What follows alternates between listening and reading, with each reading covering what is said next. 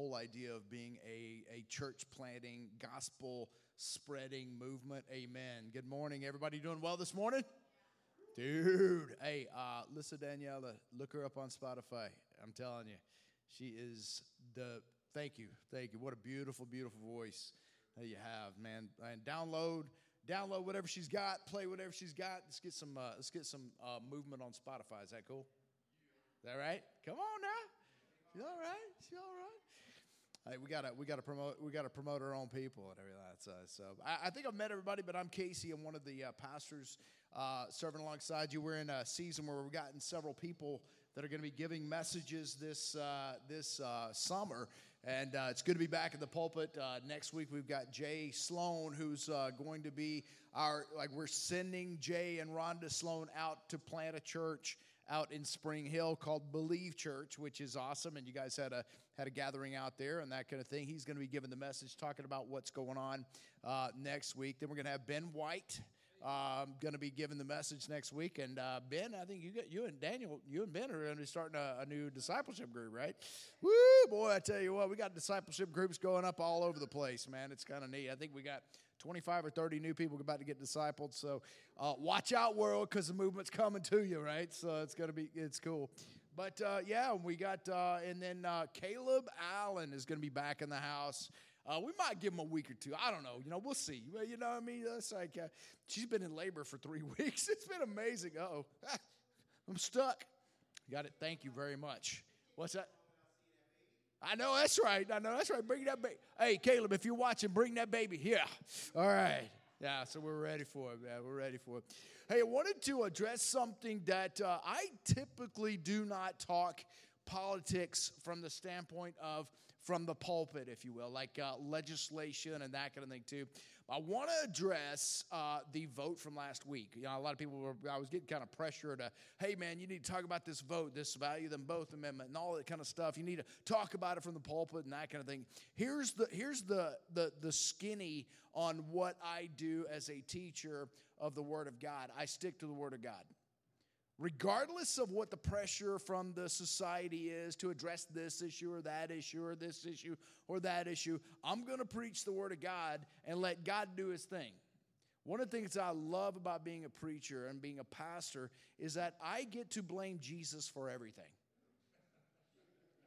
Like if, if somebody like, well, I disagree, I'm like, take it up with Jesus. I didn't come up with it right? He's god right? Like, like if i believe that in the beginning was the word and the word was god and the word was with god and that word becomes flesh and makes his dwelling among us then what we are reading and what we are studying is from the scriptures amen.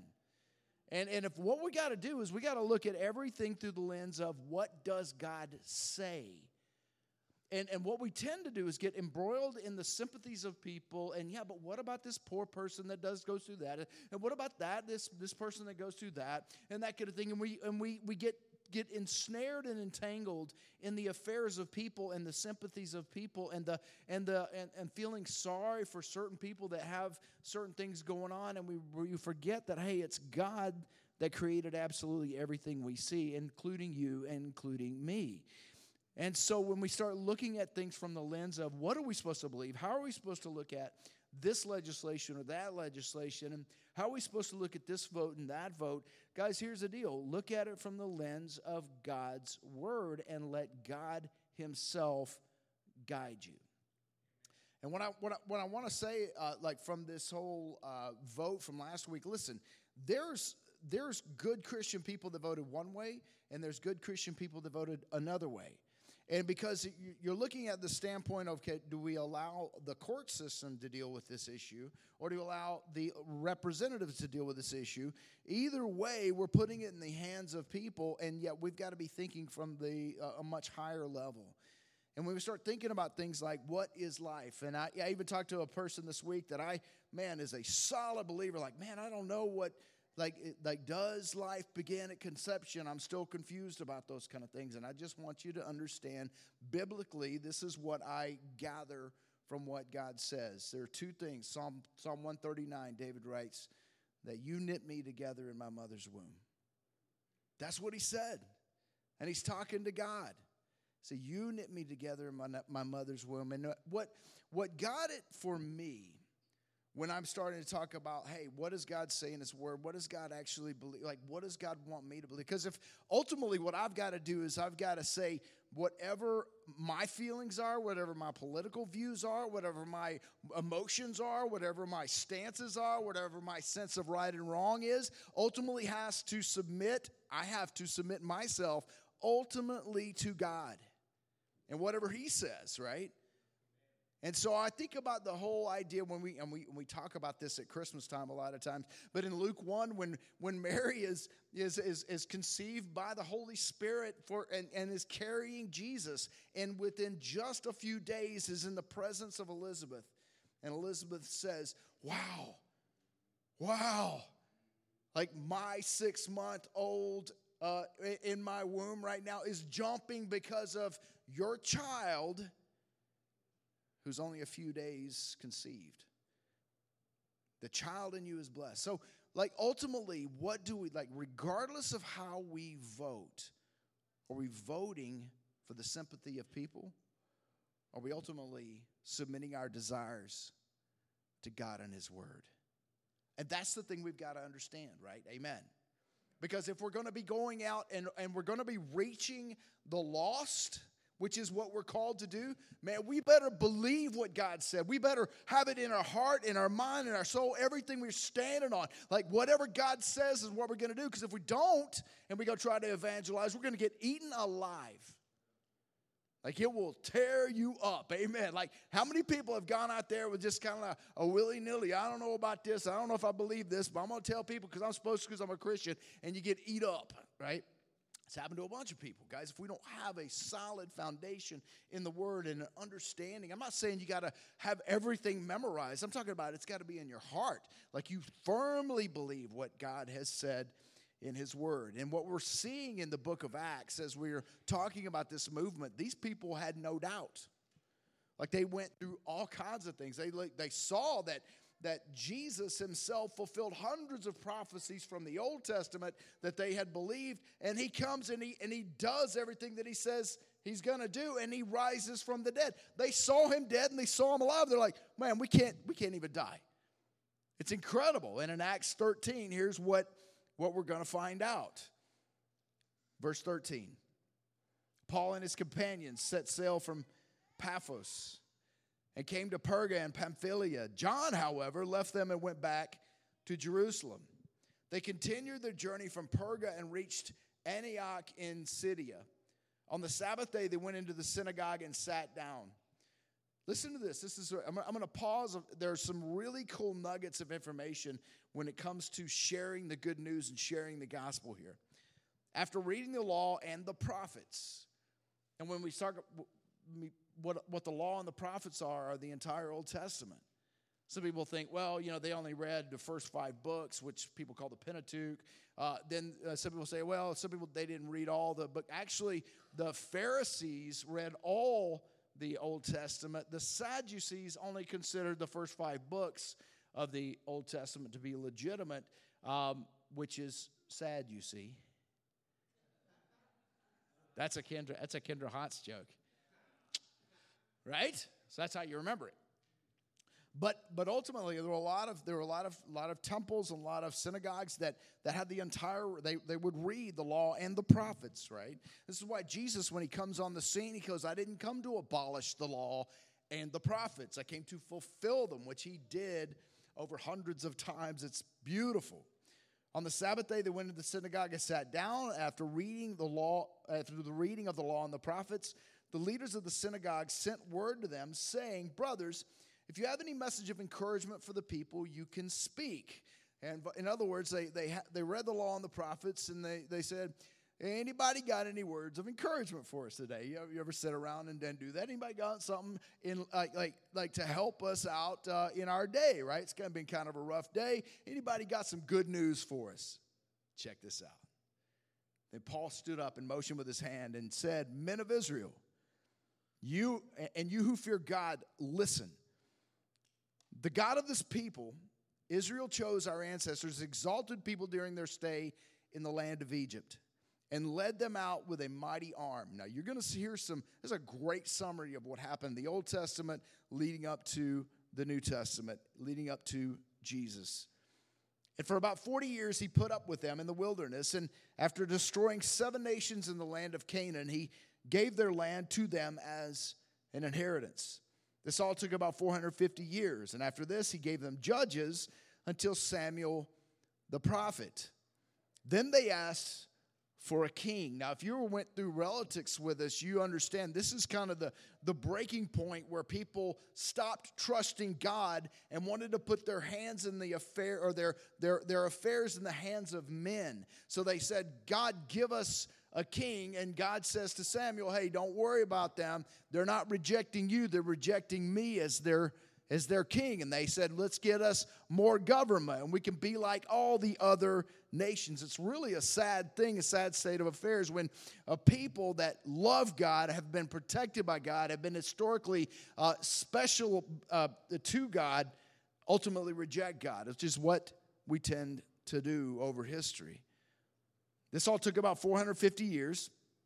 After this, he gave them judges until Samuel the prophet. Then they asked for a king, so God gave them Saul, the son of Kish, a man of, man of the tribe of Benjamin, for 40 years. After removing him, he raised up David as their king and testified about him I have found David, the son of Jesse, a man loyal to me who will carry out all my will.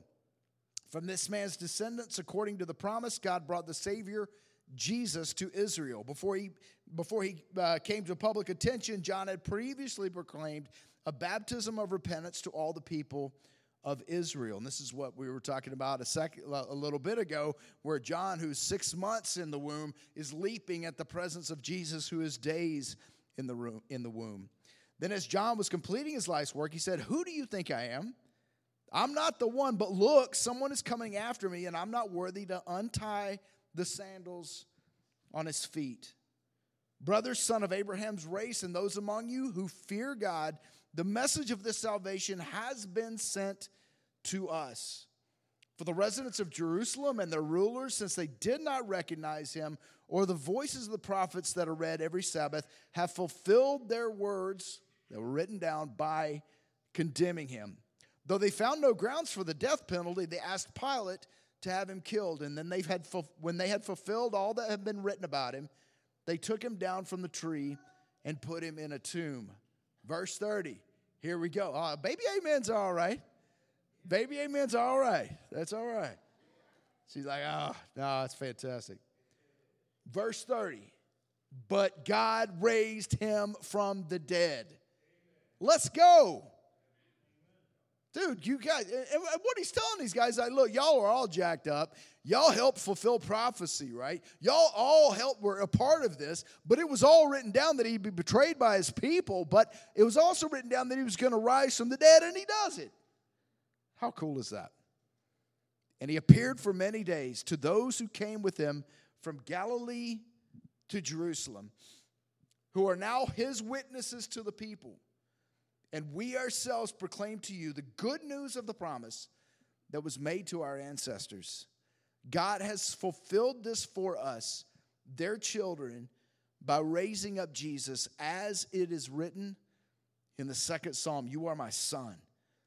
Today I have become your father. See, I think it's really crucial and important for people to understand. I've, I've, I've, heard people say, even Christians say things like, you know, the Old Testament really doesn't matter anymore. The New Testament is really what, the, what we're all about and that kind of thing. And I understand there's some things that Jesus fulfilled, but without the Old Testament, there is no New Testament. Without the Old Testament like, proclaiming this is the Messiah who's coming, the anointed one is coming, right? And this is what he keeps saying. He's like, listen, this is the guy that we've been reading about, that we've been talking about, that our granddad and our great granddad and our great, great, great, great, great, great, great grandparents talked about that. This Messiah is coming. We've seen him, and he fulfilled it all. How beautiful is that, right? It's pretty amazing to, to be even thinking like that. Verse 34 Since he raised him from the dead, never to return to decay, which is a prophecy that his body would not see decay, he has spoken in this way I will grant you the faithful covenant blessings made to David. Therefore, he also says in another passage, You will not allow your Holy One to see decay. For David, after serving his own generation in God's plan, fell asleep, was buried with his fathers, and decayed. But the one who, who the one God raised up did not decay. Think about this. There is no decay in our Lord's body. Only guy in history. Well, maybe Elijah who was taken up like, like in a fire, you know, that kind of thing. But I mean, as far as somebody who actually physically died, the only person in all of history to never have a body decay. That sounds kind of weird, kind of think about, but I'm going to explain something here in just, just a second. Therefore, let it be known to you, brothers, that through this man forgiveness of sins is being proclaimed to you, and everyone who believes in him is justified from everything that could not be justified through the law of Moses. So beware that what is said in the prophets does not happen to you. Look, you scoffers, marvel and vanish away, because I'm doing a work in your days, a work that will never, that you will never believe, even if someone were to explain it to you. See, here's the thing. When I start talking about the fact that Jesus never saw decay, I think this is an important thing for us to, to really understand that if we are in Him, we do not die. That is weird to think about from the, from the standpoint of everybody dies, right? Well, here, here, here's the reality. Uh, man, as I'm talking to people about the Lord and they're talking to me about other religions and other religious figures like Muhammad, like Buddha, like Confucius, like Joseph Smith, like you name it, right? They all have graves. Every one of those people that they're talking about, you can take a pilgrimage to Muhammad's grave today but not Jesus. Come on, amen. Come on, somebody. Come on. Man, that's a big deal, right? Like that's a, like think about this. When we start talking about the fact that that hundreds of people were willing to die for what they said they saw. Not something they were taught to believe, not something they, they said they saw Jesus dead, they saw him alive. You can't kill me if I'm in him. You can do whatever you want to my body, but I will live on in eternity. Only guy to ever claim to be God, only guy to ever say, hey, all those scriptures are written about me. Everything you're reading, he even claimed it. He said, I'm God, I'm the Messiah. You see the Father, you see me. And then rises from the dead. Non biblical historians wrote this. I mean, we got the accounts in the in the Gospels and in the New Testament, no doubt about it. People saw it, no doubt. But when you talk about folks like Mara Bar Serapion, Pliny the, Pliny the Younger, Suetonius, Tacitus, Josephus, Josephus, Emperor Trajan, first, second, third century historians that were like, these people are crazy. They actually believe this. At some point, you got to go, this is an historic fact. And so for us to think, okay, I've got to go share the gospel with people but before I, before I, and I'm not saying you got to be perfect in all the things and you got to know every answer and you got to listen. If you if you are fully in like if you fully have submitted yourself ultimately to God and you see the world the way He sees it, and you see your your your lens of of of how you respond and how you live and how you work and how you love is based on what God has said, and you're filled with this Holy Spirit and you're prayed up and you're praying for the people you're, you're wanting to talk to, guys, listen, there is no stopping you.